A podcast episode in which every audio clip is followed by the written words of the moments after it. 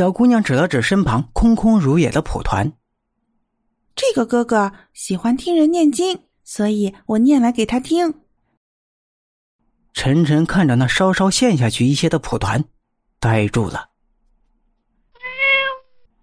大殿外传来一声猫叫声，晨晨惊醒，连忙跑了出去，身后是小姑娘清脆的声音：命归一切智，一切众安乐，众生处无为，我亦在其列。他的身旁端端正正的坐着一个眉目清秀的少年，眼看佛经，低眉含笑，他的眼中两点琥珀光。第二日，小姑娘被人发现晕倒在了大殿上，满脸抓痕，高烧不退，是与石磊一样的症状。接二连三的怪异事故让住在这里的香客再也不敢停留，纷纷收拾行李准备下山。就连这里的和尚们回想起两人脸上的抓痕也是心有余悸，只能在大殿上念经祈求佛祖护佑妙法寺，消除此地业障，还他一片太平。没人注意到这座寺庙里凭空消失了一只猫，还有一个女人。晨晨仍旧在寺中住着，昨晚发生的一切历历在目，是他留下来唯一的原因。他在那小姑娘的身上还闻到了熟悉的香气，而那香气是许听蕊身上的香水味。直觉告诉晨晨，这里所发生的一切都与许听蕊有关。他一个人在寺院中失魂落魄地走，身边僧侣香客往来，只他一个人似游魂一般漫无目的。恍惚间，一声猫叫将他的视线转移了过去。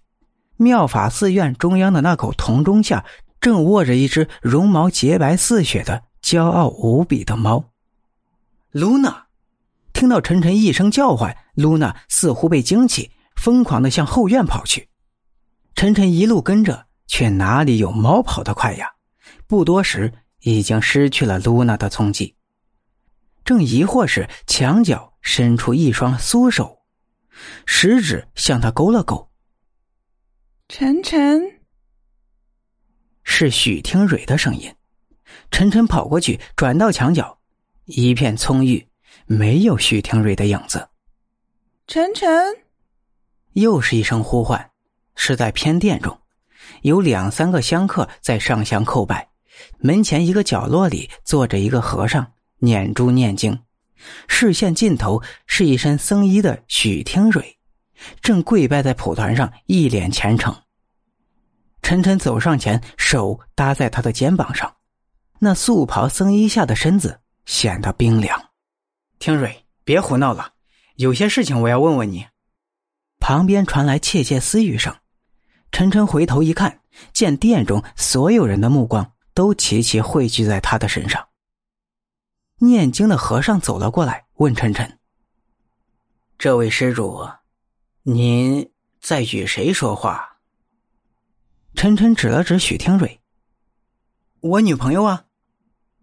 和尚看向蒲团，皱了皱眉：施主，此处此处无人啊。怎么会？他明明……晨晨愣住了，想到昨夜情景，那小姑娘对着身边的空蒲团念经，她也以为那里无人。一阵银铃一般的笑声戏谑地叫她：晨晨。晨晨回头，看见背对着她一身僧衣的许听蕊缓缓转过了身，两点琥珀光，利齿外露，面目狰狞，一身毛发耸立，正是猫被激怒的模样。